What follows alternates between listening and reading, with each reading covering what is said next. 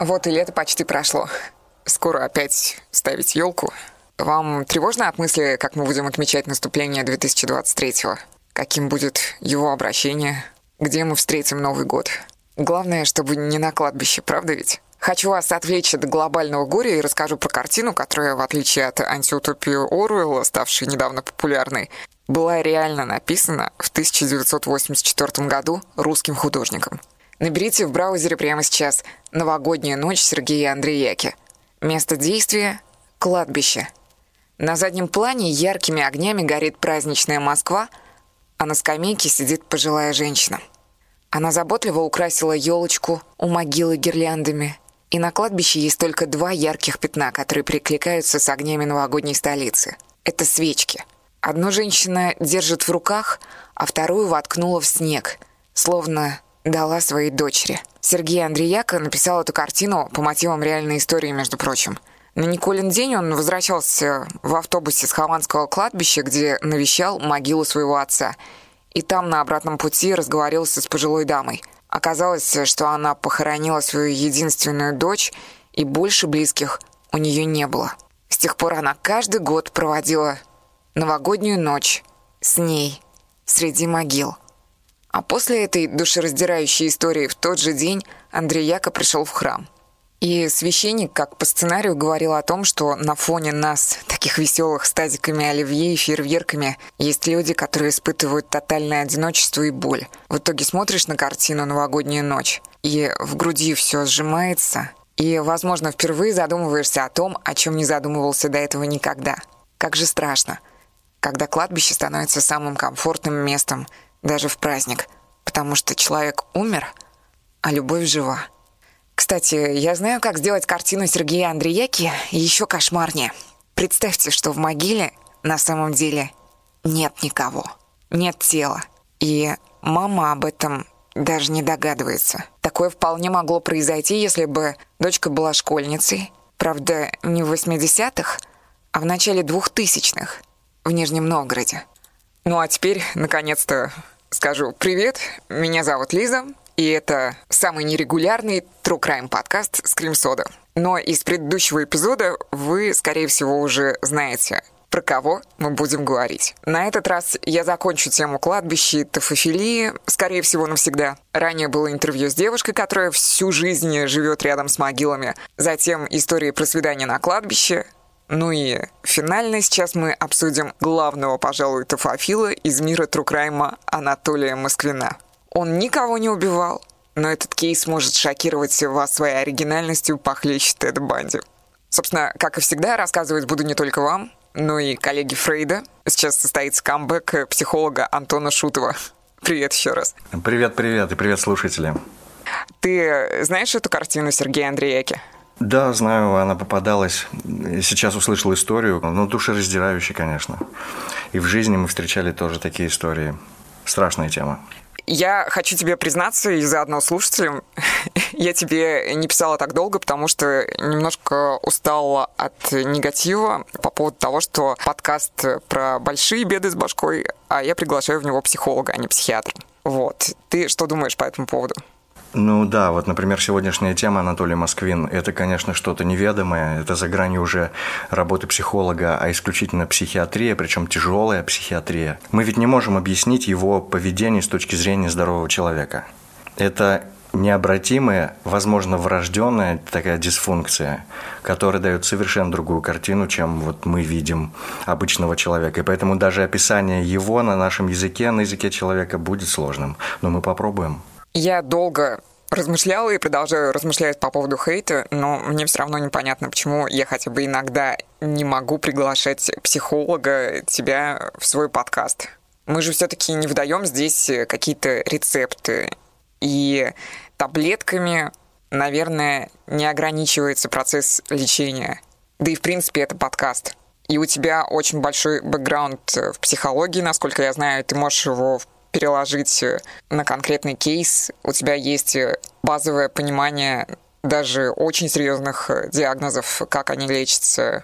И мы за счет тебя тоже можем что-то новое узнать за счет твоих комментариев. По поводу истории из детства, какие-то аспекты тоже можешь прокомментировать интересно. Да, психиатрия – это как другой континент, к которому мы присматриваемся, но по ходу своей профессии я присматриваюсь вынужденно гораздо чаще, и при том с большим интересом. В психологической практике рано или поздно появляются ну, те клиенты, которым точно нужна не помощь психолога, а буквально госпитализация и психиатрическое наблюдение. Мне кажется, почему с интересом я сказал присматривание к психиатрии, что в изломах психики, в ее абнормациях можно обнаружить много ответов на то, как устроен человек. Понимаешь?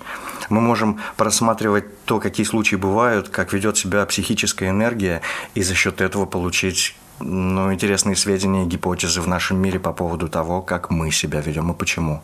Ведь бывает так, что психиатрия, там некоторые случаи, это максимально преувеличенное какое-то естественное состояние человека – ну, например, шизофрения, такие моменты чуть друговатого, странноватого взгляда на мир мы все получали с детства.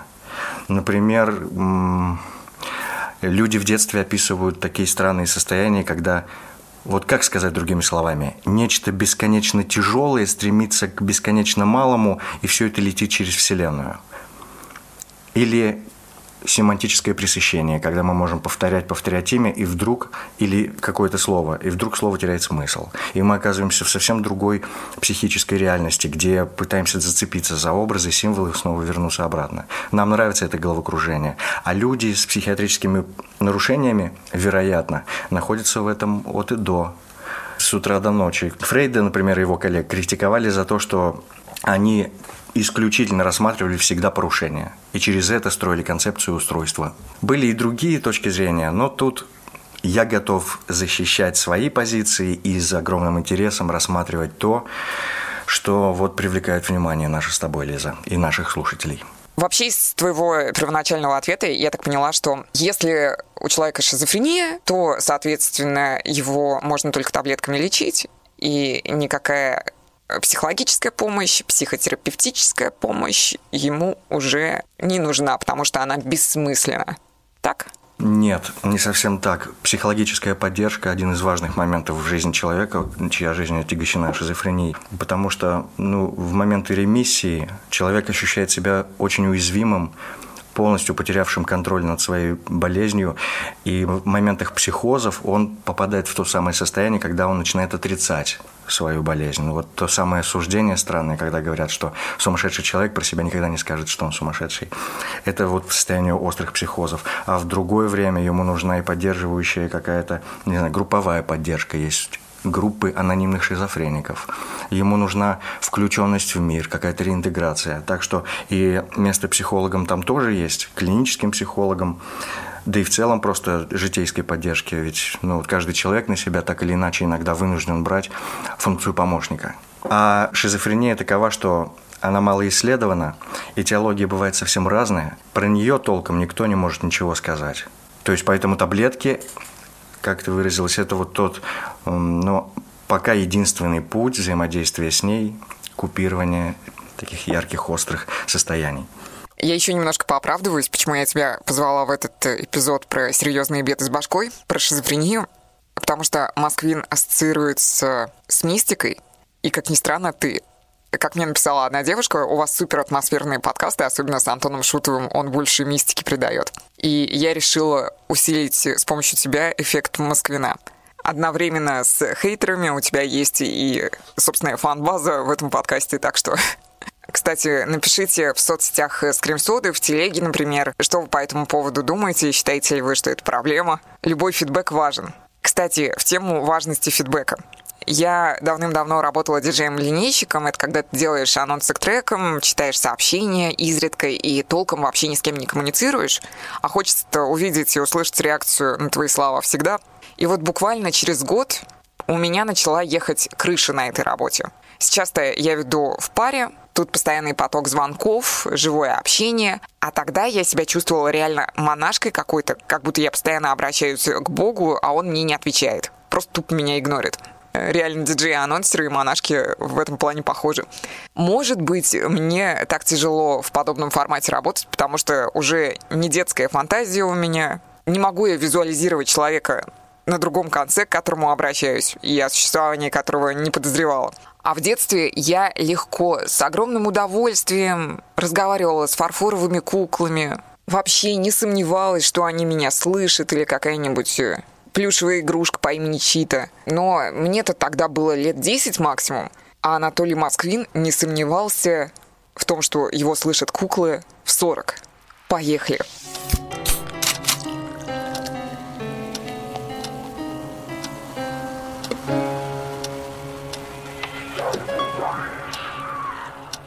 В Нижнем Новгороде начала двухтысячных было как минимум два кукольных театра. В одном ставили красную шапочку, а во втором каждый день происходила малоизвестная артхаусная иммерсивная постановка в духе фильмов Балабанова.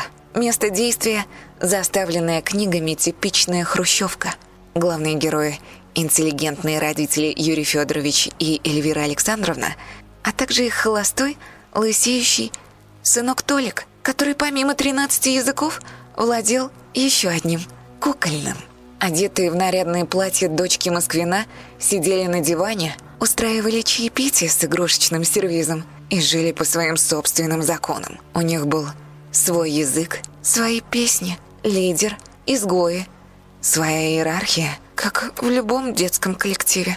А еще, в отличие от Барби, куклы Москвина в прошлом были живыми – под оболочкой 26 ростовых кукол скрывались мумии детей от 3 до 11 лет. Разложившиеся трупы Москвин высушивал с помощью соды и соли, набивал тряпками, обшивал капроновыми колготками. Если отсутствовал череп, приделывал вместо него голову плюшевой игрушки. Я хранил не трупы, а хранил тела. Дело в том, что я занимаюсь черной магией. Я хотел оживить людей. Мне было жалко умерших детей, которые могли еще жить и жить. Поэтому я хранил их до того времени, когда наука научилась бы бороться с раком, и оживила их. Исключительно, исключительно ради этого. Мне было жалко всех этих детей. Франкенштейн из Нижнего Новгорода встраивал своим монстриком внутрь музыкальные механизмы. Нажмешь игрушки на живот и услышишь... Мишка очень любит мед. Почему? Кто поймет? В самом деле, почему? Мед так нравится ему. Нажмешь на другую куклу, и она тебе скажет. Раз, два, три, четыре, пять. Я хочу с тобой играть. На третью. Я люблю тебя. Толик тоже говорил, что любит их. Правда, не безусловно. Кого-то он отселял в гараж, а кому-то делал прорези в кукольных глазницах, чтобы они могли смотреть с ним мультики. Толя считал себя колдуном, а колдуны, друиды и шаманы, чтобы поместить духа в куклу, добавляли в нее элемент, связанный с оригинальным носителем, например, прядь волос или ногти. Так вот, внутри одной мумии Толика, например, был зашит кусок могильной плиты с именем девочки, в другой — больничная бирка с датой и причиной смерти, который, между прочим, Москвин не имел никакого отношения. Он мечтал стать причиной реинкарнации своих приемных дочек, которых выкапывал из могил в течение 15 лет, чтобы однажды оживить их с помощью черной магии. Кельтолог, краевед, некрополист, составитель словарей иностранных слов, преподаватель Нижегородского лингвистического университета с аспирантурой филфака МГУ за плечами. Его родители, коллеги и ученики говорят, что ни о чем не подозревали. Он не скрывал, что обошел 750 кладбищ, ночевал в гробах, ел червей и пил воду из луж, рассказывая об этом в интервью но в свои тайные кладбищенские дела не посвящал даже самых близких. Ты меня, если что, перебивай, если у тебя какие-то мысли появятся. Ну, я бы сегодня хотел упомянуть, что я сам бывал на кладбищах, и что бывал на кладбищах с целью познания этого состояния, этого, этого ощущения. Ну, вот об этом мог бы быть мой развернутый рассказ, может, попозже. Хорошо, подождем. Анатолий Москвин родился 1 сентября 1966 года в Горьком. Мать инженер по образованию, отец кандидат технических наук. И журналисты, которые брали интервью у его родителей, утверждают, что он вырос в семье классических советских интеллигентов. По внешности не судят, но образ его матери Эльвиры на фотографиях неплохо дополняет, по-моему, это утверждение насчет интеллигентности, сдержанности. Так вот, Робкий и застенчивый Туля в школе подвергался буллингу. Например, одноклассники один раз с него штаны стянули. И в детстве с ним случилось еще одно потрясение, которое он осознал в полной мере только во время службы в армии. Будучи уже взрослым, Москвин вспомнил, как в третьем классе прибежал домой весь грязный. В рваной одежде его рвало.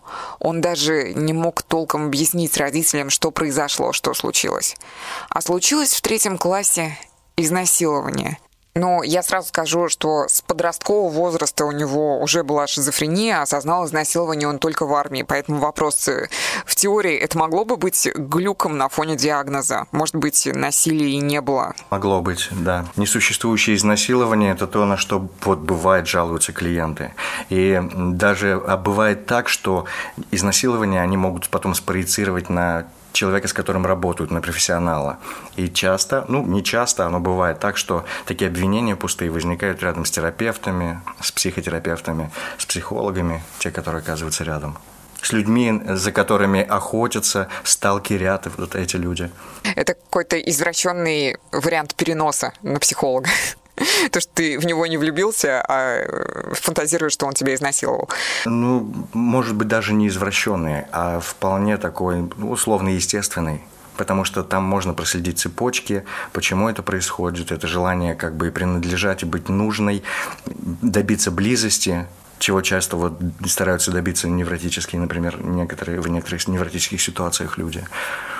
Про ложные воспоминания, кстати, есть кейс Пола Инграма. Его обвинили собственные дочери в сексуальных домогательствах, э, сатанизме, к тому же и убийстве животных, а также младенцев. Им поверили, отца посадили в итоге в тюрьму на 21 год, и Пол во всем признался, сложил ручки. Но спустя некоторое время один психолог заинтересовался этим кейсом, стал проверять, есть ли вообще доказательства, а их не было в помине. Например, останков жертвоприношений сатанинских, и Пол Инграм, сидя в тюрьме, начал сам себя обвинять за все в этих кавычках содеянное. Ну и психолог э, провел эксперимент, чтобы его показания перепроверить. Он взял рандомный факт с потолка, что якобы Пол еще и заставлял своих детей совокупляться друг с другом. Хотя таких показаний не давали его дочери. И Пол, как вы ожидаете, эту ложь также подтвердил придуманную. Позже выяснилось, что его дочери каждый год ездили в детский лагерь. А этим американским артеком руководила странная женщина. Она считала, что у нее есть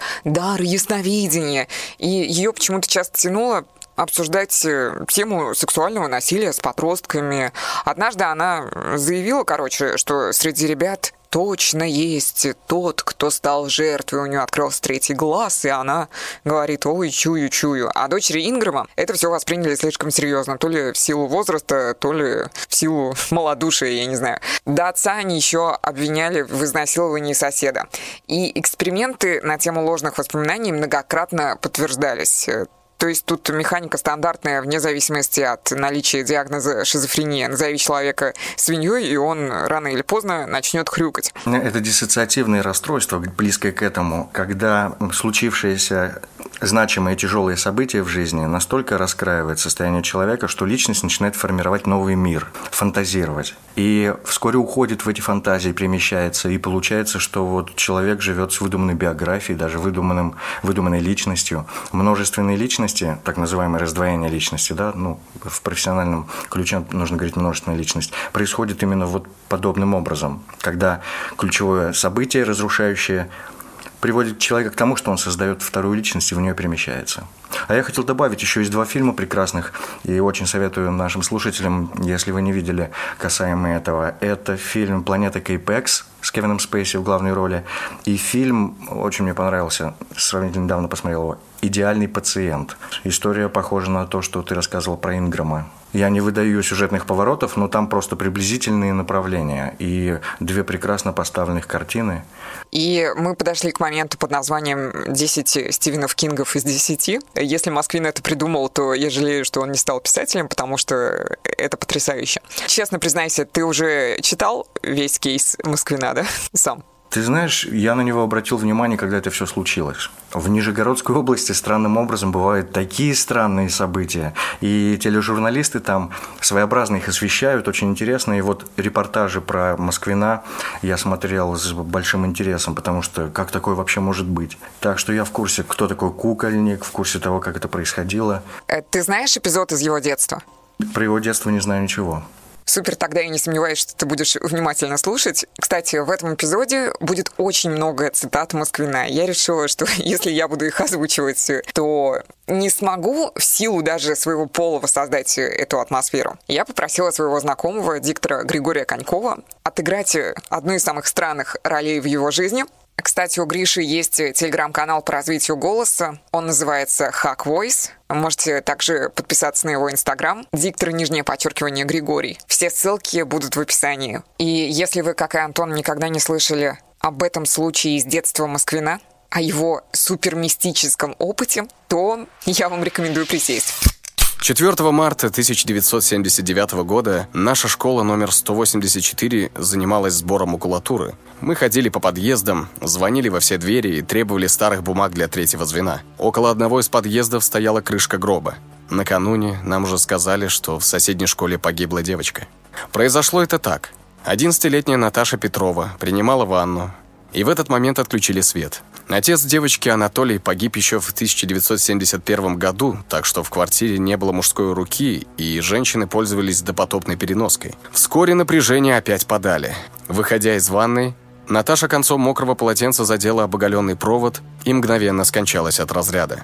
Выйдя из подъезда с кипами макулатуры, мы попали прямо на вынос. Видимо, мать Наташи была членом какой-то секты. Начать с того, что на похоронах не было никого из одноклассников, зато пришло несколько десятков женщин и мужчин в черных одеждах. Все они держали горящие свечки и что-то заунывно пели не по-русски. Чувствуя, что совершили преступление, а мы украли чужую макулатуру, мы постарались улепетнуть со страшного места. Заметив нас, за нами в погоню бросилось несколько мужиков. Вскоре меня схватили за плечо. Меня, трясущегося от страха, подвели к черному сборищу. Пение прекратилось. Заплаканная женщина, видимо, мать покойной, подала мне крупное венгерское яблоко и поцеловала в лоб. Она подвела меня к гробу и, пообещав много конфет, апельсинов и денег, велела целовать покойницу. Я залился слезами, умолял отпустить, но сектантки настаивали. Все снова запели молитвы на непонятном мне языке, а кто-то взрослый с силой пригнул мою голову к восковому лбу девочки в кружевном чепчике. Мне не оставалось ничего другого, как поцеловать, куда приказано. Так я сделал раз, другой и третий. Меня ободрили и велели повторять за начетчицей длинное заклинание на старорусском языке. Несколько выражений из него намертво врезались в мою память. «Я могла дочь породить, я могу от всех бед пособить». Когда заговор закончился, мне велели взять свечку и покапать воском на грудь Наташиного, синего, с красной оторочкой платьица. Затем мне подали два стертых медных кольца, велели одно насадить мертвой невесте на палец, другое надели на палец мне. Не выпуская моей руки, они двинулись к автобусу. Мы отправились на кладбище. По дороге женщина взяла с меня честное пионерское слово никому, по крайней мере 40 дней, не рассказывать об этом происшествии. Первый ком глины бросила мать, второй поручили бросить мне. Потом нас привезли к тому же подъезду, и мне вернули портфель, в который насовали каких-то платков и тряпок. Мне насыпали полные карманы, вручили авоську фруктов и дали бумажку в 10 рублей. Я за первым же поворотом выкинул колечки и платки в снег. На 10 рублей я накупил книг про животных и монгольских марок. Вот это да. Слушай, такую историю сложно выдумать даже, сложно представить. Ну, давай сразу сделаем пометку, что об этом рассказывает так богатый и красочный человек, который изучает ритуалы погребения, все, что связано со смертью. И, ну, дадим мы тоже такой процент вероятности, что эта история была как бы воссоздана болеющим сознанием. Но если нет, то тогда я немного призабираю свои слова обратно, сказанные в начале. Возможно, здесь действительно перелом психики происходит и является причиной последующего поведения. Сколько ему там лет было? В 79 году это было, он родился в 66-м. То есть совсем мало. Пубертатный период, неумение управлять собственными как бы, такими психическими потоками, уязвимость высочайшая. И сексуальная энергия, обрати внимание, в тот момент она начинает осознаваться, пробуждаться, бывать неконтролируемой, где-то пугать, где-то влечь.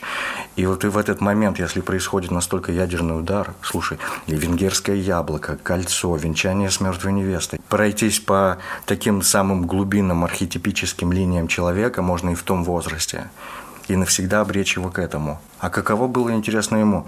Он потом выбрал свою профессию. Интерес у него то ли сформировался в результате этой травмы, то ли в целом был научным интересом, он стал исследовать так подробно все эти явления. Если можно объяснить каким-то образом магическое влияние, как называют его в народе, то тут оно налицо, как бы крученый шар, опосредованное влияние на человеческое развитие через ну, как бы обозначение по психически значимым очень вещам. И вот, пожалуйста, человек, у человека вся жизнь сломана венчанием с покойницей. Меня в этой истории смущает то, что отца Наташи Петровой звали Анатолий слишком в лоб. И я, на самом деле, не нашла никаких э, подтверждений. Могли, наверное, журналисты из Нижнего Новгорода что-нибудь нарыть. Была ли такая история в действительности или ее придумал Москвин, но нет информации, к сожалению. Нижний Новгород наши слушатели могут помнить еще по произведениям Максима Горького, автобиографическим, вот где он там тоже описывает быт, подворотни, ребятню, похороны и прочее. Всегда страшно читать Горького. И даже вот на Нижнем Новгороде у меня большая любовь к этому городу и такой легкий флер таинственности, фатальности, горя. Я сам какое-то время работал в Нижнем Новгороде, часто там бывал, и этот город отличается от городов России. Там действительно сохранена старинность ритуалов, отношения к чему-то, суеверий вот и прочего. Но знаешь, я еще расскажу. Я начинаю думать, что это могло быть ключевым поворотным страшным моментом, который привел к искажению в психике человека. И, возможно, здесь возможна терапия, психотерапия, которая может как-то исправлять эти моменты. Кстати, возможно, эта секта была как-то связана с сибирскими немцами, потому что у них есть обычаи. Я прочитала Тоттенхохцейт. Это буквально в переводе означает «мертвая свадьба». Ты слышал, возможно, о нем или нет? Расскажу про ритуал, который я знаю, который похож на это. Он называется Вургимчише. Это ритуал из марийской культуры в республике Мариэл, в деревнях после похорон. Выбирают человека из окружения, друга, там, не знаю, приводят его в дом, наряжают его в одежду, которую носил усопший, обращаются к нему по имени усопшего, приводят его за стол, с ним разговаривают, кормят, поют. И в Ургемчейше дословно переводится как-то вот чужая одежда, что-то с одеждой связанное. То есть быть в одежде мертвого. И потом этот ритуал завершается, и вот душа через 40 дней также вроде бы у них уходит. Ну, Тоттенхохцайт – это прям венчание покойника вне зависимости от его возраста, от грудных младенцев до старых дев и холостых мужчин. И объясняли сибирские немцы этот обычай тем, что брак просто обязателен для любого человека, поэтому если он не успел создать семью при жизни, нужно, чтобы он прошел через этот этап перед похоронами. Обязательным элементом немецкой свадьбы является ритуал снятия венка с невесты, и венок Москвин не упоминал, но после снятия венка в Тоттенхохцейт принято как раз надевать на покойницу чепчик. И у Наташи был кружевной чепчик. В полночь новобрачных усаживали в центре комнаты во время ритуала Тоттенхохцайт. И гости становились вокруг них, новобрачных, и пели песню «Шонес ди Югент». Скорее всего, именно она и звучала на свадьбе Анатолия и Наташи.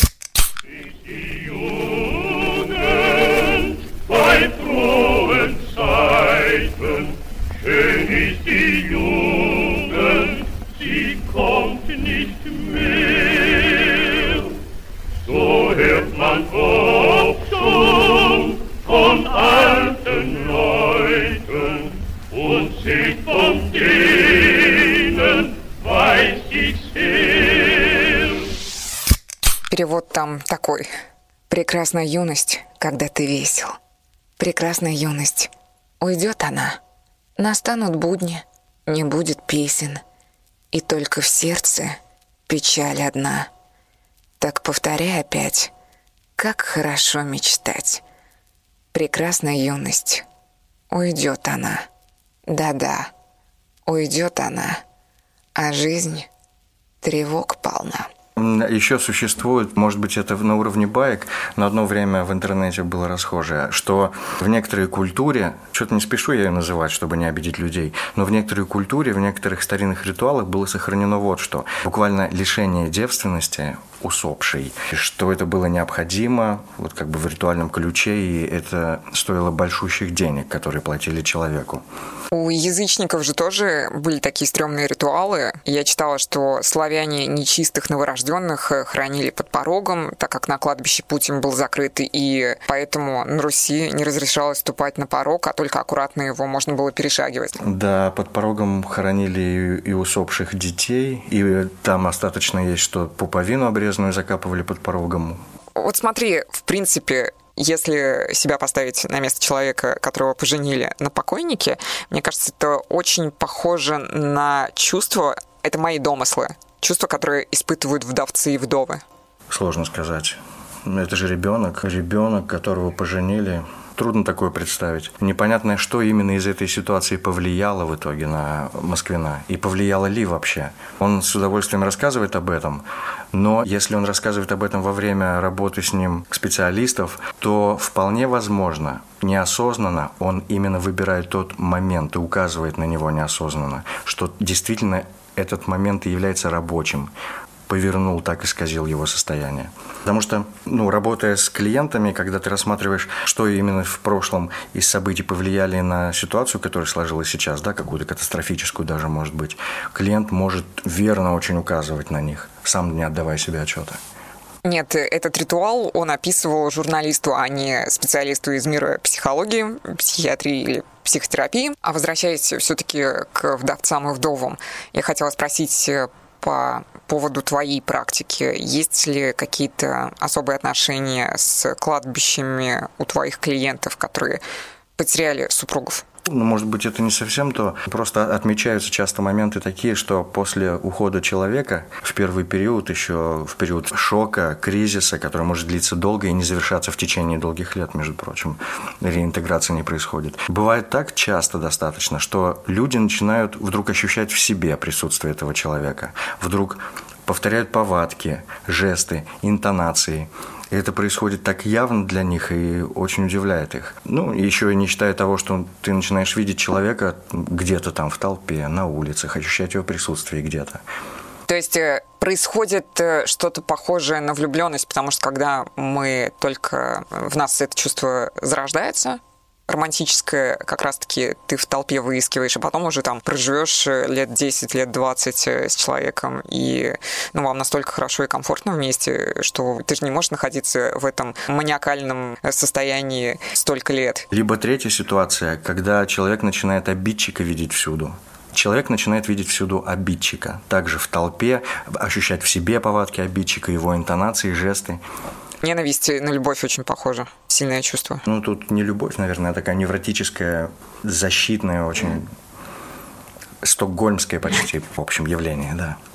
Возможно, Ленин немного виноват в существовании этого true crime кейса. Москвин утверждал, что шизофрения у него началась из размышлений о вожде СССР. То ли еще в детстве пытался понять, почему Ленин жил и будет жить, несмотря на то, что он уже умер, и как дедушка Ленин смог, будучи мертвым, продолжать любить детей. Ну и тело Ильича в мавзолее ему очень напоминало куклу. Ну, в этом есть связь.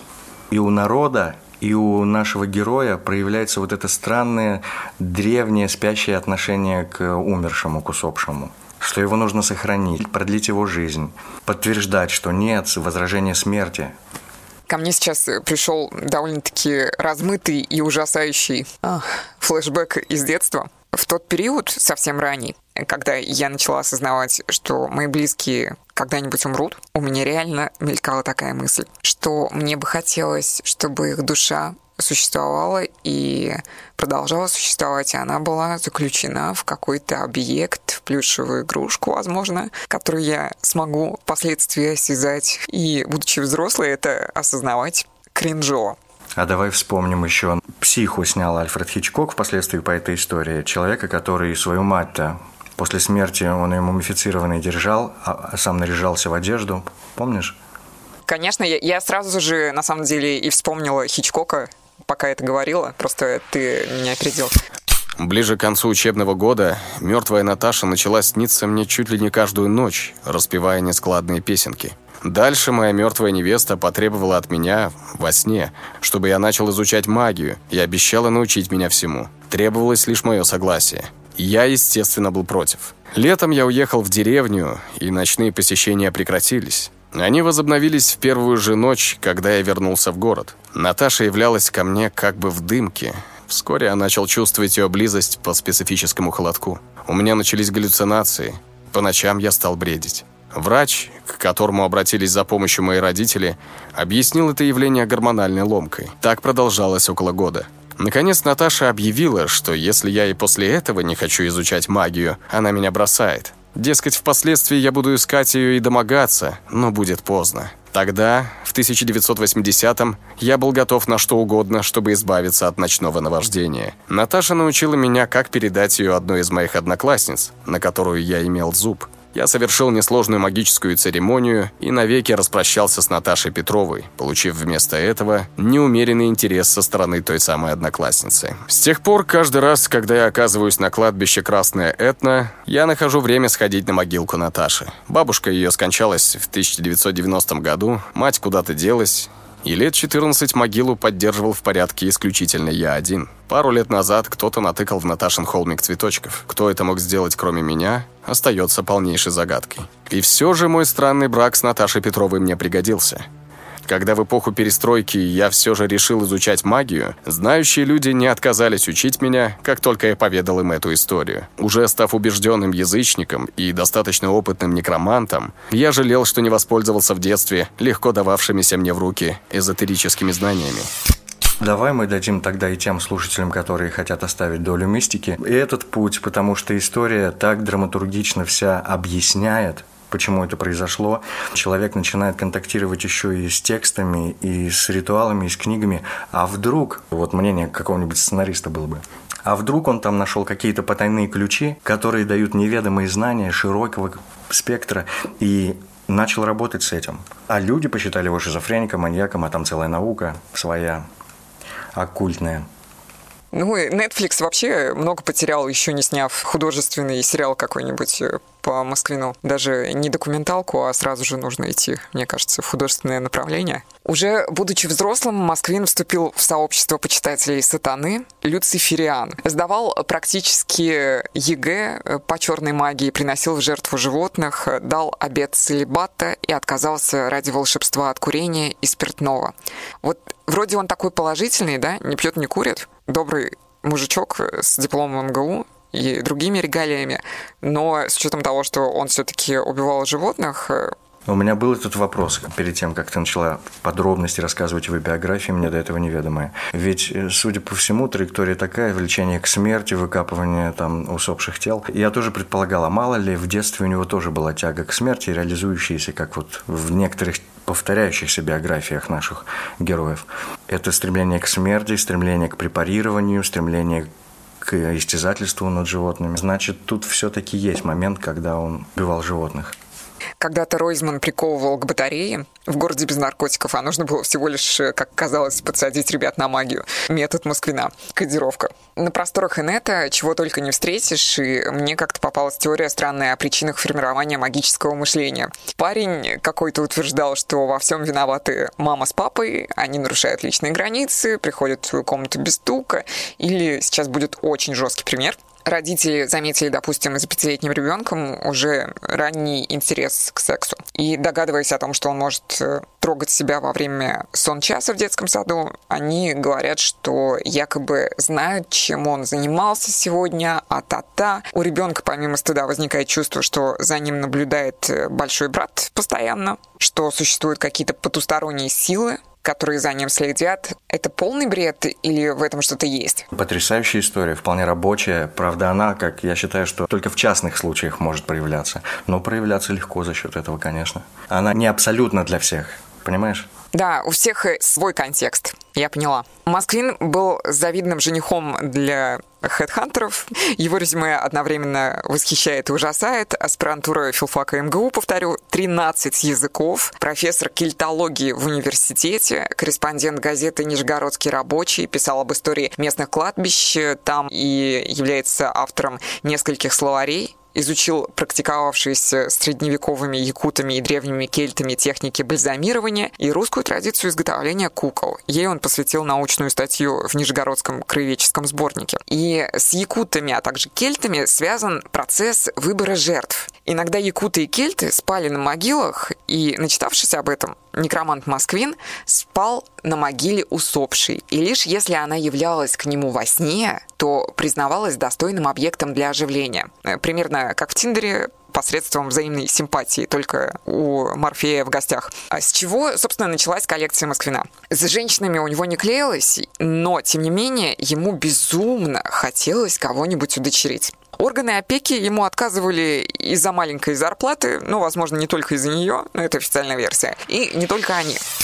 В 2003 году я поругался с родителями, потому что они не давали благословения удочерить девочку из детского дома. Тогда я сказал матери, что буду заниматься черной магией, входить в контакт с духами умерших детей, мумифицировать их тела и хранить дома. Мать в сердцах ответила, чтобы занимался чем хотел. Я очень расстроился и пошел гулять по кладбищу Красная Этна, чтобы успокоиться. В тот же день обнаружил неприметную могилу девочки. Решил ее раскопать. Вечером 9 мая разрыл могилу до гроба стамеской выдолбил отверстие в крышке и через него вытащил останки.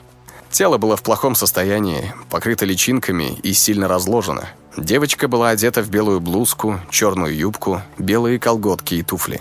У нее были длинные волосы. Тогда я впервые решил ее мумифицировать. Перенес тело в отдаленный угол кладбища и закопал его в заброшенную могилу. Купил соду и соль, на помойке нашел капроновые чулки, сделал из них мешочки. Стал привязывать их к останкам девочки. Мешочки менял раз в неделю. Влажные сушил тут же на кладбище. Людям, которые обращали на меня внимание, говорил, что кормлю птиц. 25 июля я обернул тело одеждой и в рюкзаке перенес домой.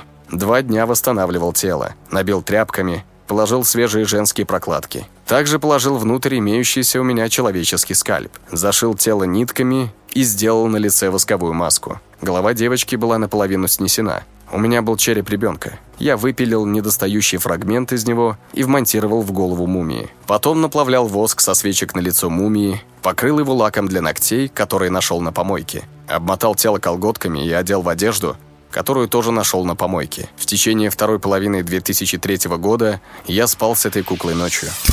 Как ты думаешь, он выкапывал исключительно девочек, потому что у него была фиксация на посмертном браке с Наташей? Вот такой вот вопрос из разряда «Спасибо, Кэп». Ну, судя по всему, конечно, да. У него конкретная философия, логика, которую он продолжает и продолжает, и ему нужна возлюбленная оттуда.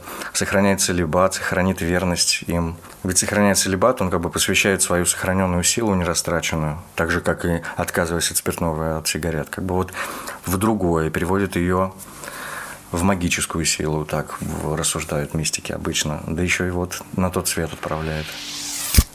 Сначала я спал на могилах, потом я приспособился, поскольку не на всех могилах было удобно спать. Я приспособился переносить тела, где бы мне было удобно на них спать. Стал делать сушилки, тайники всевозможные. Потом мне уже не стало хватать места для экспериментов, поскольку количество детей увеличивалось. А дело в том, что духи являются только в теплое время года – в холодное время и сам на могиле не уснешь. И, соответственно, я стал понемногу их сушить, приносить домой. Это делалось очень хитро, не торопясь, по одной, так, чтобы об этом никто не знал. А перед этим я изучил теорию, технологию мумификации по всем доступным книгам. Я изучил древнеегипетскую письменность для этого. Я ездил в Москву и специально изучал все это дело – Потом я ездил по различным областям России, соответственно, изучал технику мумификации в разных грунтах.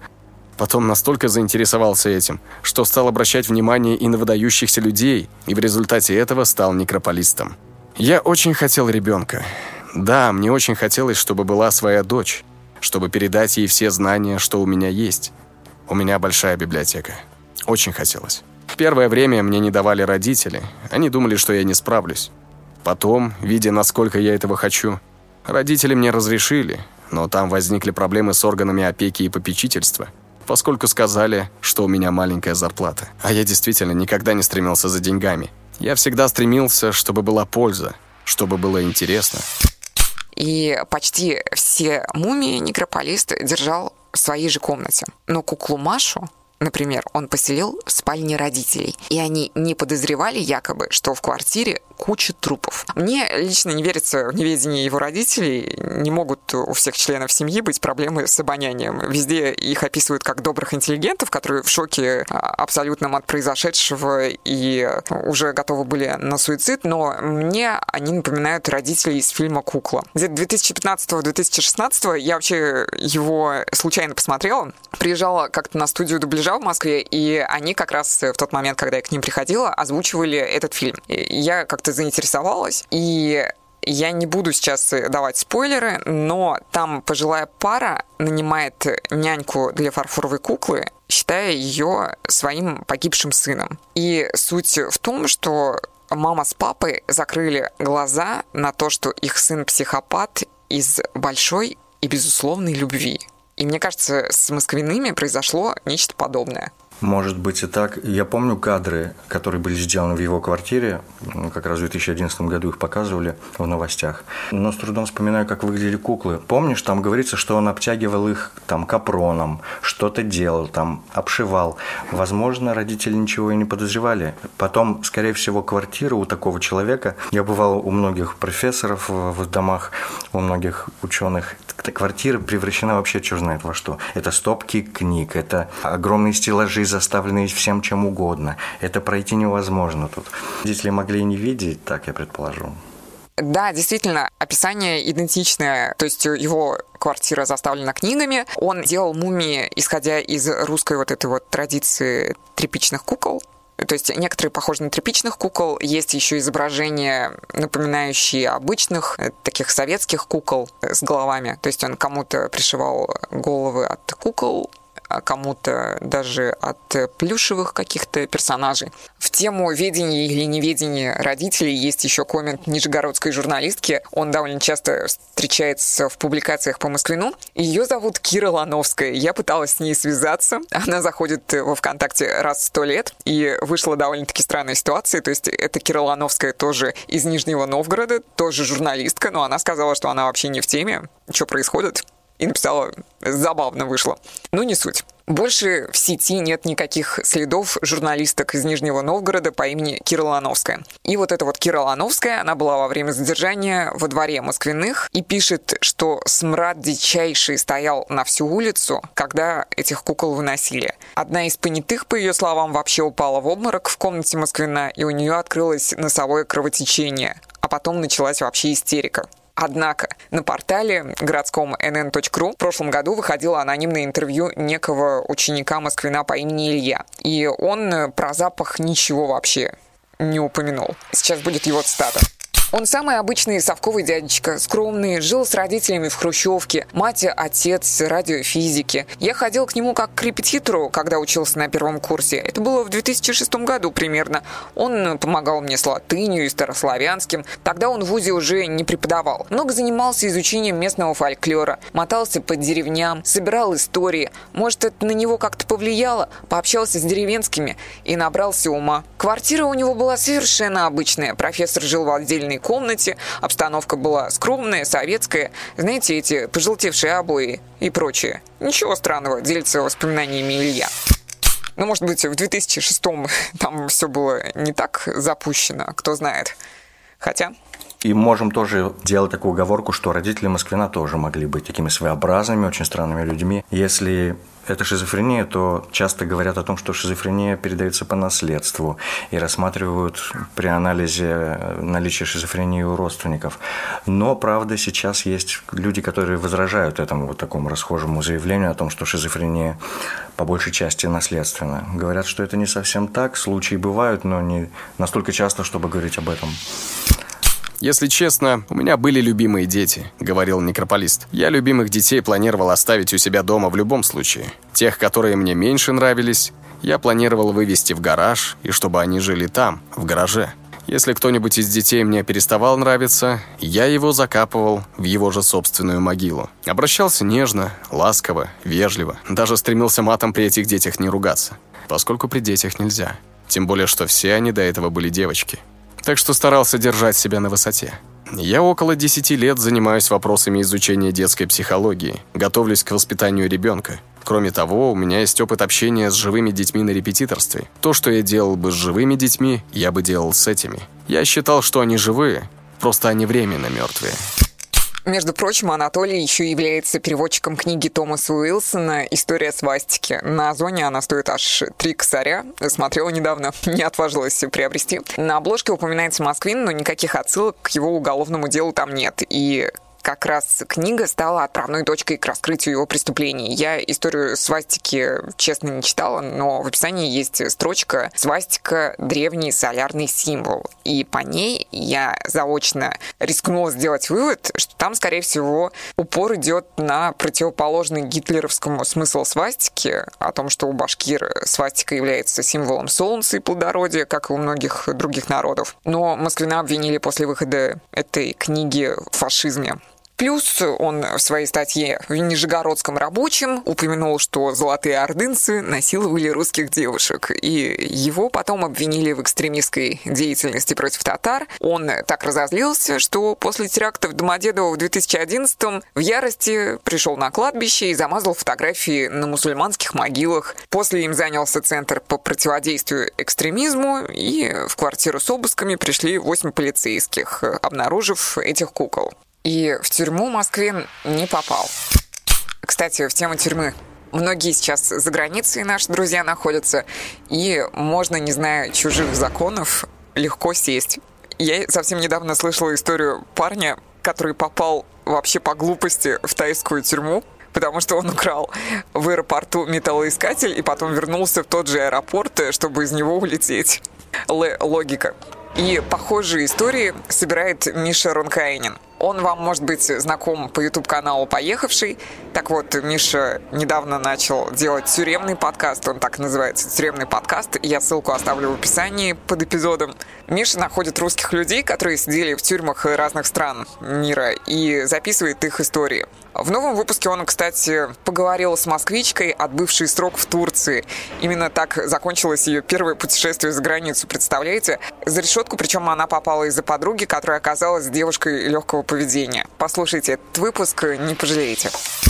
Вернемся к Москвину. Его вместо тюрьмы отправили на принудительное лечение в психиатрическую больницу номер два Нижнего Новгорода. Он до сих пор жив. И в 2019 были разговоры о ремиссии параноидальной шизофрении. Даже его хотели отпустить. Но потом все симптомы вернулись, и теперь его хотят признать недееспособным и оставить навсегда, походу, там. Родители Анатолия хотели в какой-то момент даже совершить самоубийство, открыть газ, но потом решили, соседи ни в чем не виноваты, вдруг они пострадают. Уже после помещения в стационар у него появилась невеста. Какая-то выпускница филфака, зарабатывающая на жизнь созданием украшений, прочитала про Москвина в инете и решила, что он ее судьба. Помогает его родителям и оплачивала только адвокатам. Правда, в последнее время про нее ничего не известно. Я хотела в контексте этой истории про Москвина еще упомянуть Реборн. Ты слышал Реборн?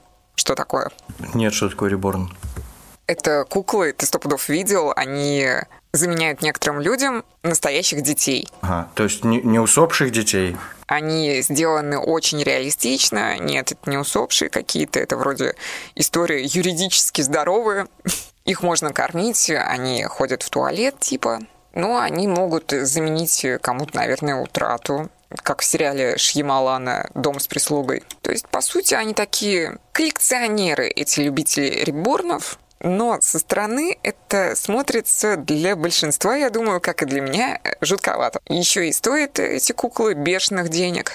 Ну, так же, как и люди заводят кукол и хотят на них жениться и даже у кого-то это получается в каких-то странах, наверное. Но так же, как и маленький Мишка, его же немножко одухотворяют, и тоже и кормят дети, и вносят с собой, и взрослые люди носят с собой там некоторые талисманы, или любят свою игрушку, или кукол заводят даже. Мне кажется, это срабатывание срабатывание на автоматике как бы той психологической функции, которая зовется родительским инстинктом.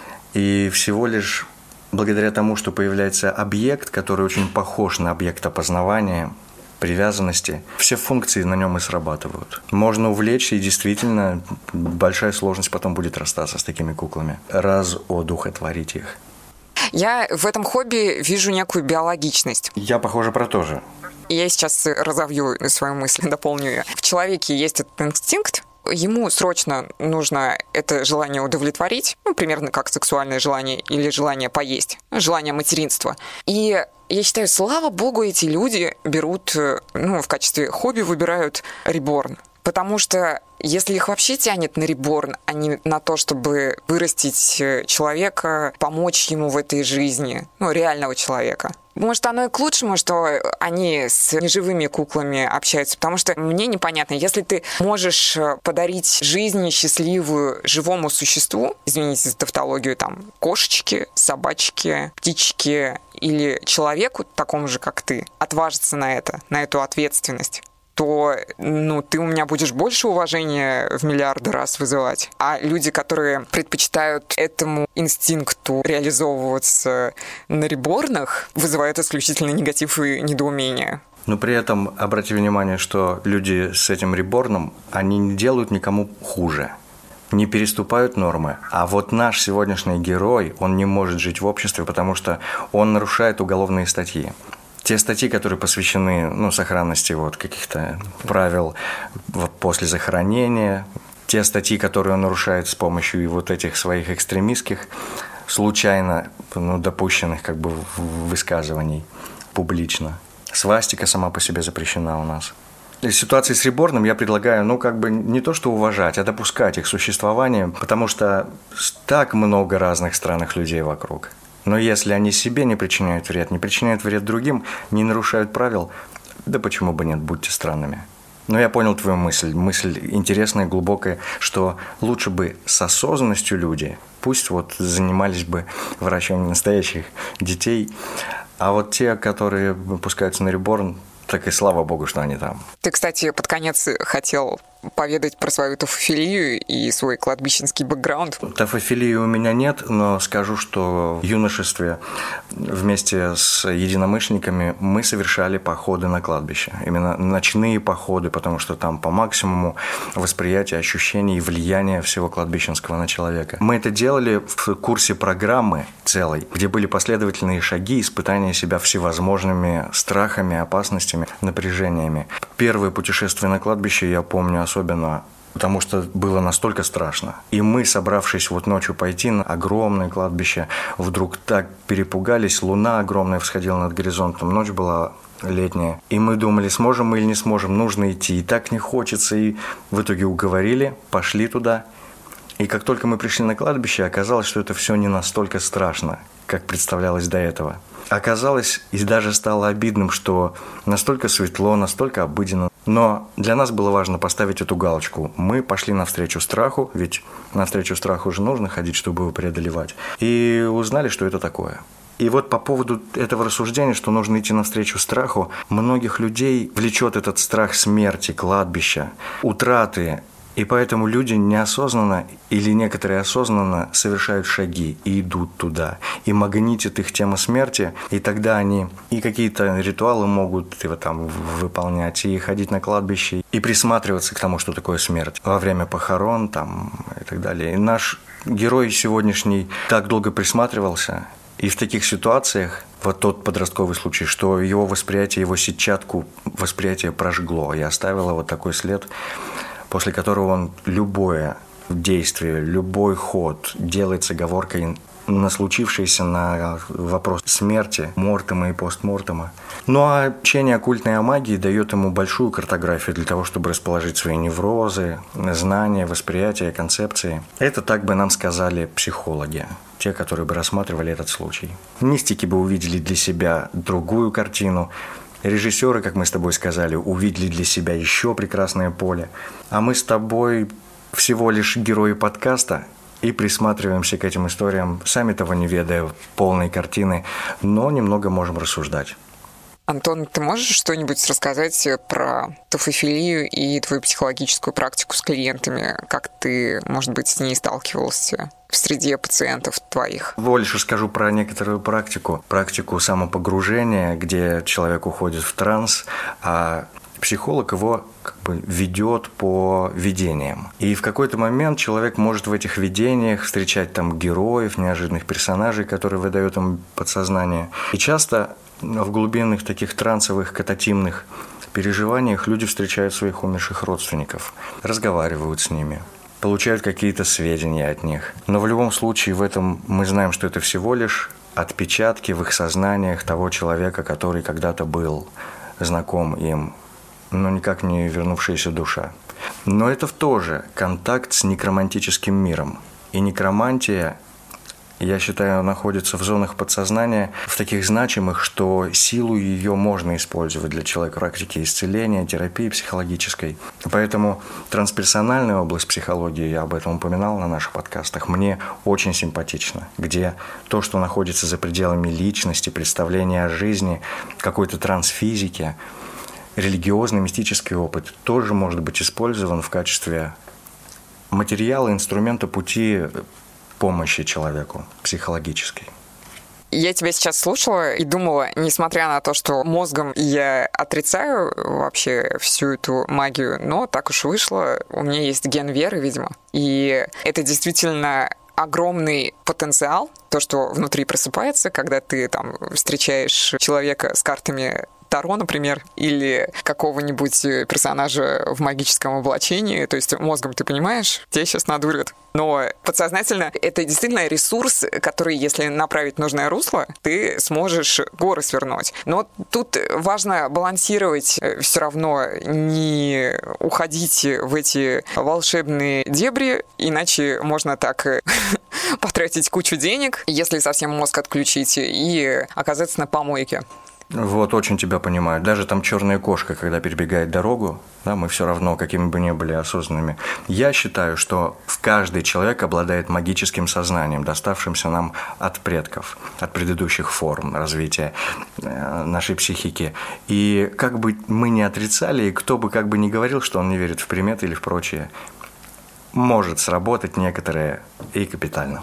Ты так кокетливо говоришь про магическое сознание, то, что это можно использовать, в принципе, в терапии как инструмент к выздоровлению. Так вот, возможно, среди твоих пациентов у тебя вообще был опыт терапии, в которой девайсом служила как раз-таки вера в волшебство, во что-то потустороннее? В психологической практике, конкретно в работе, таких случаев не было. Но были случаи, как раз когда я наблюдал человека, с которым невозможно была уже работа психологическая, а требовалось психиатрическое вмешательство, где человек такую философию свою бесконечно говорит, и только об этом может остается его только выслушивать, но никаким образом работать невозможно. А были ли у тебя случаи, когда люди боялись кукол Даодури или испытывали к ним особый интерес? Боязнь ростовых кукол встречается очень часто. Я думаю, что и ты слышала от многих, что они боятся тех ростовых кукол, которые на улице ходят, предлагают что-то. Так же, как и боязнь клоунов. Кстати, вот их я не боюсь почему-то. Они меня просто раздражают и бесят. Э, очень наглые эти кони в основном, куда не приедешь. Они, несмотря на пандемию, с тобой лезут обниматься. Чисто кроме раздражения лично у меня ничего не вызывают. А вот фарфоровые куклы до одри пугают. Ну, как проклятие были, вот эта вот стандартная история. Я поделюсь своим опытом. Я точно так же, как и ты. Раньше думал, что я не боюсь клоунов. И вот слушатели наши, может быть, тоже не боятся. Но однажды, э, во время подготовки съемок одного фильма, человека нарядили в клоуна, сделали ему такой грим. И в какой-то момент я сидел там рядом в гримерке, и в какой-то момент, когда этот человек, шутя, вдруг повернулся и пошел на нас, у меня откуда-то, я не знаю, из глубин выплеснулся такой страх, что я вылетел в коридор, этот человек вышел за мной, и я летел по коридору, я... это было ну, переживание острейшее. Не могу объяснить, но это случилось однажды, и тогда я понял, что существует боязнь клоунов и у меня. Мне кажется, что это реакция не конкретно на клоунов, а на любую маску. Э, это когда ты не можешь, точнее, мозг твой не в состоянии автоматически идентифицировать э, человека, ну или вообще объект. Это все равно, что инопланетянин к тебе прилетит вот так вот с бухты-барахты, и ты просто офигеешь остолбенеешь, и у тебя начнется истерика. А клоуны, они же все равно всегда разный грим наносят, как правило. Может быть, да, я тоже так думаю. Но какую-то маску, в которой еще вот сочетаются элементы какие-то, которые так влияют, что у нас включается задний мозг и помчало. Когда я решила делать этот кейс, я искала на интервью некрополиста, я тебе уже об этом говорила. Все мне отказывали, когда узнавали, о ком пойдет речь. Например, я общалась с одним из самых известных экскурсоводов Ваганьковского кладбища, и она мне ответила, прямая цитата, «Москвин испортил нам образ некрополиста, мы отмывались как могли, больше всего нам бы хотелось про него забыть, и уж тем более не появляться в одном подкасте с ним». Я уважаю ее позицию, но мне все равно хотелось интервью сделать, чтобы показать наоборот, что большинство некрополистов — это прежде всего историки, а не мистики. Я исследователь, наверное, больше всего. Это с детства мне всегда было интересно. Исследователь. Мне очень интересны люди. Сами по себе их биографии, жизненный путь. Началась вот работа моя с биографией людей, интересных горожан. И привела меня как естественный разворот на кладбище. Познакомьтесь, это Лида из Новосибирска. Я нашла ее через Инстаграм, и он меня очень сильно удивил. Там не было селфи практически там были одни эпитафии и могилы в блоге, в Инстаграме выкладывала фотографии, допустим, ну, один конкретный какой-нибудь памятник фотографируешь, и попадает в кадр соседний. Мне вот люди, подписчики, начинают писать, вот там зацепили краем надгробие моей бабушки. И рассказывают там про бабушку. Ну, то есть она там была выдающимся медиком. А ее муж там был таким-то человеком. Он там дальше похоронен. То есть я в следующий раз уже прихожу на это место, и так хоп, уже понимаю, ну, о ком шла речь. Вот. И, ну, то есть людям больше вот именно памяти, наверное, вспомнить и поделиться воспоминаниями, что тут не просто памятник, да, а что за каждым надгробием вот стоит чья-то судьба. Это тоже трогает. Поклонником детективов я являюсь тоже с детства, приключений, детективов. И, конечно, мне всегда было интересно, если это жанр детектива, да, самой понять, разгадать преступление.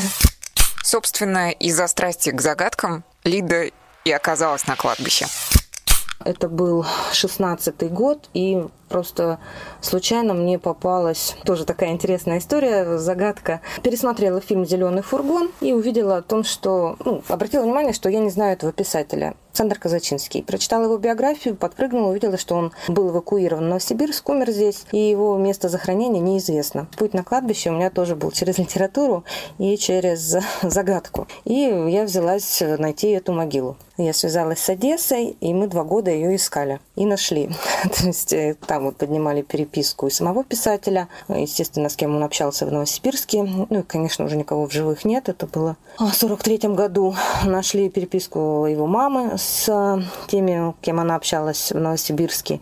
И по крупичкам просто вот собрали приметы могилы, нашли квартал по описанию. И пока мы ее искали два года, то есть получилось, что я а, ну, достаточно такие маршруты наработала, и меня просто музей Новосибирска попросил вот в том году провести экскурсию. И пошел спрос, то есть люди обращаются, я получила уже диплом, переквалифицировалась на гида. Ну, не только кладбище, вожу и по городу, но в основном это такие на основе авторских экскурсий, на основе вот исследований, биографий новосибирцев. Да, спрос оказался просто каким-то неимоверным. Я не ожидала, что настолько, ну, настолько людям это интересно. А цикл экскурсий у меня называется «Память и памятники». То есть это не только памяти касается, но и самих памятников, символики мемориальной. Она вот достаточно богатая история у нас идет из дореволюционных. Это у нас в Новосибирске нет дореволюционных кладбищ. Но людям интересно. После истории Москвина Лидия представляется, наверное, вам исключительно такой одинокой женщиной-некрополисткой из Новосибирска, без детей, без мужа, но нет, есть и дети, есть и муж. Ой, мне с ним, конечно, очень повезло. Меня поддерживает в моих всех идеях. Я больше такой творческий человек, он такой рациональное начало. Так спокойно сейчас план составим, спокойно пойдем. Ну, буквально нам просто в администрации кладбища, когда мы пришли первый раз, сказали, что мы хотим найти такую могилу.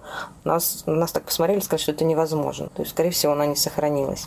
А я как услышала слово невозможно, я такая, все, нельзя сдаваться для меня. Ну, конечно, да, вызов. Да, ну и Сергей, конечно, конечно, поддержал, и потихонечку вот мы начали. То есть он подсказал, давай-ка с одесситами свяжемся, раз они просто Казачинского в Одессе никогда не забывали, он считается как одесский автор, друг Ильфа и Петрова. А, и вот мы не забывали, и скульптура вот есть еще на зеленому фургону. Два года мы ее искали и нашли. А, из письма там соседки 49 -го года мы выловили. Письмо написано простым карандашом, то есть вообще полностью практически выцело. Очень долго расшифровывали и расшифровали, то есть практически квартал и примету и нашли. Это тоже очень интересная история с самими памятниками. Они нетипичные. Кладбище советское у нас открыто. Оно было как раз э, в период войны в 1941 году. А памятники дореволюционные. То есть с какого-то разрушенного ранее дореволюционного кладбища. Их в годы войны продали. И вот 43 год, два одинаковых практически памятника недалеко друг от друга. Он сам был тяжело неизлечимо болен туберкулезом, и это у него сквозит. А Илья Ильф, его друг, умирает в 39 лет от туберкулеза, и они с Евгением Петровым переписываются, и он там, Женя, я знаю, что любой туберкулез имеет свое начало и свой конец, и мой конец уже близок. Ну, такого плана, вольная цитата, но примерно такого. И он с ним прощается, с другом. И последние письма уже здесь э, Петров был, а, получается, военным корреспондентом. В Москве жил. А Казачинский здесь у нас был эвакуирован. И последние письма очень сдержаны. Казачинский чувствует, что ему осталось немного, он с ним прощается. Но в итоге Петров погибает раньше в авиакатастрофе, тоже в 39 лет. Вот здесь, конечно, какая-то мистическая штука прослеживается. Несмотря на любовь к истории и литературе, так вышло, что Лида поступила в Академию государственной службы на факультет управления персоналом. Потом стала работать HR, и удивительно, но именно в декрете все и произошло. Произошло ее столкновение с кладбищем. А, мне стали писать люди, у которых здесь когда-то жили родственники, родня, и у них здесь похоронены близкие с просьбой помочь найти именно захоронение вот с этим удачным поиском а, могилы писателя Казачинского. И мы прям частным лицам тоже совершенно безвозмездно, я помогла вот найти несколько таких могил захоронений. За два часа разговора с Лидой я очень часто спрашивала ее про мистический какой-то опыт на кладбище, но всегда она уточняла, что смотрит на это пространство прежде всего как биограф и историк, и, в принципе, среди ее коллег, некрополистов, в основном люди этого склада. В основном вот историки, да, историки, исследователи, родоведы, даже чистых некрополистов, я бы сказала, ну, таких вот нет. Всех как-то смежными исследованиями просто занимаются и работой на кладбище. Но вот наш этот писатель, коллега Кирилл Кудряшов, он себя называет этофилом, ему нравится, он там чувствует успокоение, ощущение себя живым, вдохновение, наверное. Но у него такие прям авторские экскурсии, такие, ну, понятно, что писатель, он такой творческий человек. У нас есть музей смерти в Новосибирске, единственный в России, по-моему, из погребальной культуры. Мы как коллеги да, общаемся, взаимодействуем. Понятно, что это крематория, но там у нас красивый очень колумбарий сделан. То есть все для того, чтобы достойно чтить память и вот эти места поминовения очень красивые. Сам крематорий, залы прощания и музей, там шикарные просто коллекции, то есть всего, что связано с обрядами похоронными, с культурой. То есть он сделан, знаете, как, вот, наверное, на уровне психологии ты выходишь оттуда, то есть ты просто понимаешь, что это естественно. И даже несмотря, что это все про смерть, оно одновременно и про жизнь. Помни о том, что это смерть, да, вот, и тогда, наверное, жизнь заиграет другими красками. Ну, видимо, мой внутренний оптимизм такой, ну, просто я знаю людей, кто был подавлен и не смогли даже пройти экскурсию там до конца. Выходили. Мне раньше ребята куда ездили, друзья, знакомые путешествовали, там присылали там красивые виды. Сейчас кто куда не едет, присылает мне фотографии кладбищ. И все кладбища, они разные. Вот разные какие-то по духу, разные. Вот даже сельские кладбища, казалось, что бы там отличалось. Ну вот я сама сейчас тоже занимаюсь генеалогией, нашла кладбище, где похоронены мои предки там с 1896 года. Не все, конечно, сохранились могилы, но вот про бабушку мы нашли. Они все разные. То есть по эстетике они продолжение, наверное, вот города, продолжение вот села, то есть такой вот действительно некрополь, город мертвых. То есть он несет какой-то вот свой особый дух. Ни одного кладбища одинакового я не видела. Конечно же, я пыталась расспросить на тему мистического опыта некрополиста, но единственный случай, который вспомнила Лида, это на одной могиле просто случайно увидела, ну, что стоит коробка открытая, и там стоят туфли мужские, совершенно новые, там, с ценником. Ну, такой момент был. Было прошлой осенью, я настолько поразилась, что я сама там зонтом была, дождь был, я повешала зонт там. Ну, то есть какая-то деталь из мира живых, получается, вот была на этой могиле, и потом я уже отошла и поняла, что ну, я там зонт оставила, и думаю, наверное, так нужно, кто-то обувь оставил, у меня зонт остался. В общем, я еще не, не была там после этого. Потом у нас есть безымянная могила, то есть там нет имени и фамилии, а только написано любимому и инициалы. Вот мы не знаем, чья это могила. Ей там больше 15 лет, то есть не дата жизни. Вот такое, такая воля была близких. Ну, они, конечно, вызывают интерес. Люди спрашивают про них. Без фанатизма, так сказать, можно. И в силу своей профессии Лида очень часто становится свидетелем картины Сергея Андреяки в реальной Бывает такое, что приходишь, допустим, по обычному маршруту, как я там провожу. У нас, кстати, сестра, родная сестра Булгакова похоронена, тоже не так давно была реставрация памятника. Ну, и вот там по пути есть детская могила, и просто в какой-то момент мы пришли с экскурсией, а это была годовщина гибели ребенка. И то есть там были и родные, цветы, и свечи горели. Ну, то есть это прям, ну, мы не смогли, я не стала подходить уже к могиле, мы просто мимо прошли. Хотя, ну, уже было время, как бы, когда обычно нет посетителей. Были случаи, ну, когда приходили, просто некоторые могилы, допустим, за кем не ухаживают литераторов, мы проводим как субботники. С инициативной группы сами приходим, убираем. И есть люди, кто сами подходит и начинают рассказывать. Вот это мой сын. Видимо, есть такое желание поделиться, там, вот, рассказать о том, какой он был человек. Конечно, всегда выслушаешь. И просто меня поразило, что эта женщина, она убиралась, и ну, она протирала. Я обратила внимание, что я повернулась. Она говорит, мой сын там вот скоро пять лет, там как его нет, в автокатастрофе погиб.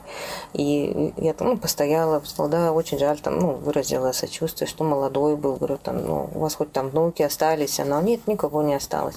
И когда я на обратном пути шла, я просто увидела, что рядом стоит могильная плита, то есть она, женщина сделала ее уже себе, ну, то есть с открытой датой, то есть дата жизни, и это, то есть она заранее подготовилась, что уже рядом как с сыном себе место, ну, тоже такой трогательный момент. Вы, наверное, сейчас удивитесь, но до нашего разговора Лида вообще не слышала про Анатолия Москвина ничего. Как раз был период, наверное, когда я была в декрете. Вот вы сказали, что 2010 год. Видимо, тогда мне немножко далека была от этого еще, не в теме. Такие более были хлопоты там и переезд у нас был, и ремонт, и подготовка вот к появлению ребенка. Тогда я больше была в литературе как-то, еще не вплотную к кладбищам. На самом деле, если мне бы кто-то даже сказал, наверное, бы в 15 году, что я буду экскурсии по кладбищам водить и заниматься вплотную, я бы, наверное, не поверила. То есть был какой-то у меня барьер, но это больше связано, наверное, с личными переживаниями, там, потери близких людей. То есть вот на сельское кладбище, где я родилась, в моей родной деревне под Новосибирском, я как бы стараюсь там, старалась бывать как можно реже, пока вот у меня был когда вот мы занялась исследованием, я просто неожиданно для себя поняла, что это кладбище страшно, страшно интересно. И страшно стало страшно интересно. Вот такой какой-то момент. И вот сейчас я как бы абсолютно спокойна, то есть я занялась оцифровкой и нашего сельского кладбища, потому что деревня старая, тоже все там рассыпается, то есть как чтобы сохранить память. Вот мы с супругом начали там это все выписывать, схему делать, ну, просто по своей инициативе, чтобы как-то что-то сохранить для потомков. Я слушал Лиду и понял, что это человек действительно далекий от мистики, который рассматривает это как такое методичное хобби, в котором так все по порядку, так все аккуратненько. Это человек такой историк, да еще увлеченный, который способен раскапывать ситуации в течение долгого времени. У нее еще там есть поддержка супруга. Так что с такими некрополистами я вот готов дружить, а с людьми, у которых некрофилия выражена, да, и проявляется чуть преувеличенно, я бы посторонился. Чем больше я узнаю человека, тем меньше я как бы его люблю, как говорится. Ну, тут не про любовь дело, а речь идет о, про некоторую настороженность. Вот. То есть ты называешь Москвина некрофилом? Конечно. Но некрофилия это же связано с сексом. Нет, филия – это в целом влечение. Я тебе даже скажу, что я а, в процессе нашего разговора подумал, что он не тафофил, а именно некрофил. Видишь, он в какой-то момент устал от кладбищ, перенес все домой. Кладбища ему были не очень-то и нужны, ему нужна была смерть. Да и потом, какая... Это же невеста его, конечно, филе, тем более в том ключе, в каком ты это слово понимаешь. Чисто некрофилия, обобщенное название, которое уже подструктурно имеет и тафофилию, там еще какие-то филии. И потом, вот я тоже вспомнил, ВКонтакте, например, в социальной сети есть э, огромное сообщество, которое называется «Мертвые страницы». Бывало там? Не, я не слышала. Я искала, естественно, в процессе подготовки всякие тафофильские именно сообщества ВКонтакте. Даже натыкалась на тех, кто организует кладбищенский тиндер, прямо они списываются. Ну, правда, это мертвое уже сообщество для того, чтобы заниматься сексом на кладбище.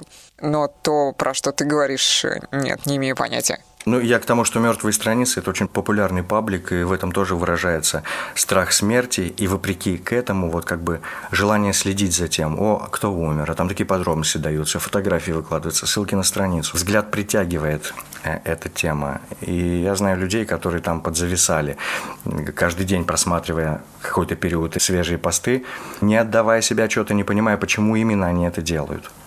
Как у Ирвина Елома есть книга «Вглядываясь в солнце», где вот эта метафора, что в смерть нельзя смотреть долго, нельзя думать о ней долго, потому что, ну, как и солнце, это тебя ослепляет, это часть нашей жизни. Но, тем не менее, вот многие их тянет туда для того, чтобы победить смерть хотя бы вот на уровне идей когда вглядываешься в бездну, она начинает э, смотреть на тебя. Вот, прям ты тоже мою мысль выхватила. Я именно так стал думать о нашем герое сегодня, после того, как мы много обсудили, что это человек как будто бы долго вглядывался в бездну, и бездна-то вдруг заалкала, тоже посмотрела и потянула его. Кстати, в сюжете, если бы это был фильм про Москвина, и фильм такой на уровне Нетфликса, мистический, я бы сделал так, что демоны, с которыми он связался, дали бы ему очень много – но как Мефистофель и Фауст, он бы оступился в конце, и они его ввергли вот в эту больницу, в это следствие и прочее. Так бы завершилась эта история. Печально. Я не буду, с вашего позволения, изменять своим тупым традициям. Задам на всякий случай этот вопрос в стиле «чуть не сказала Москвина». Познера и Дудя. Если бы он, Москвин, оказался у тебя в кабинете психолога и начал бы рассказывать, например, историю из своего детства про венчание с Наташей Петровой, ты бы его сразу отправил к психиатру или продолжил бы с ним несколько сеансов еще? Продолжил бы, точно продолжил бы, потому что увидел бы в этом травму с сильным следом и посмотрел бы, какая возможность есть работы с этой травмой, как она функционирует в его жизни, на что влияет, какие искажения есть.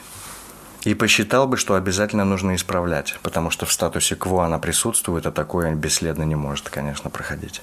Но, напомню, может быть, это было все выдумкой. Мало ли, каким человеком он является. Последние два года я, особенно в новых компаниях, презентую себя как очень странного и опасного человека – Потому что в состоянии алкогольного опьянения, так или иначе, рано или поздно, я говорю о том, что я занимаюсь true crime ом, я делаю подкаст. И у людей шок. Ну а в последний месяц, во время подготовки этой трилогии про кладбище, я еще их радую, в кавычках радую фактом. Ладушки, ладушки, где были у бабушки, а у бабушки были на самом деле на поминках. Вот такое вот значение у этой всем известной песенки. Ели кашку, то бишь кутью на поминках и пили брашку, как положено. Для кого-то это может быть баян, но для моих знакомых нет. Но чисто по моим субъективным наблюдениям, люди, которые часто говорят другим, что им нужно лечить нервы, что у них проблемы с башкой, что они неадекватные, вот им чаще всего необходима срочная психиатрическая помощь. Вообще, если вы дослушали подкаст «Скримсот» до конца, этот эпизод, то у нас с вами много общего. Давайте держаться вместе, поддерживать друг друга. Будем на связи в Телеграме, ВКонтакте, в Инстаграме Скримсоды. Ссылки оставлю в описании.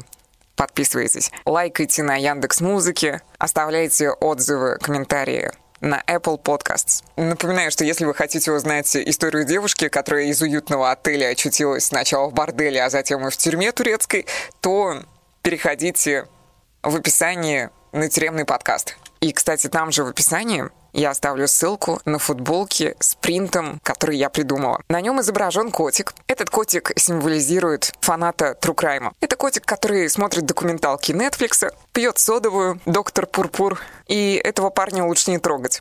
На футболке будет надпись по мотивам документалки Don't Fuck With Cats Netflix.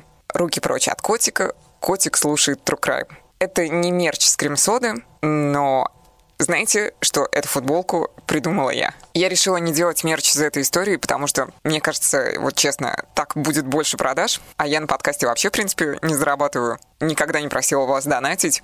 Ну и выпускаю я всего 14 эпизодов за два года. Юху! Но главное, что выпускаю. Так что если вы возьмете себе футболочку, мне будет очень приятно. И напоследок, под конец, рубрика «Лиза» и ее поводы обратиться к психотерапевту из-за больной фантазии. Но, возможно, вы скажете «блин, в точку». И ни одной мне показалось, что этот трек идеально мэчится с историей Москвина. Еду я в такси и решила вспомнить любимую группу Теодор Бастард. Они года два назад, по-моему, выпускали трек «Лес», по мотивам стихотворения Федерико Гарсия Лорка. У него есть строчка «Лес отпевает принцесс». Я слушала и думала, вот это идеальный саундтрек для истории Москвина. Мне вообще кладбище кажется каким-то лесом, лесом из могил. С точки зрения авторского права нельзя вставлять фрагменты из треков, но допускается вроде как цитирование нескольких секунд. Я решила написать фронтмену Теодор Бастерд, которого зовут Федор Сволочь, его реально так зовут. Он, когда узнал причину цитирования, сказал, не хотелось бы ассоциации с маньяками, но препятствовать они не будут. Услышимся. Yeah.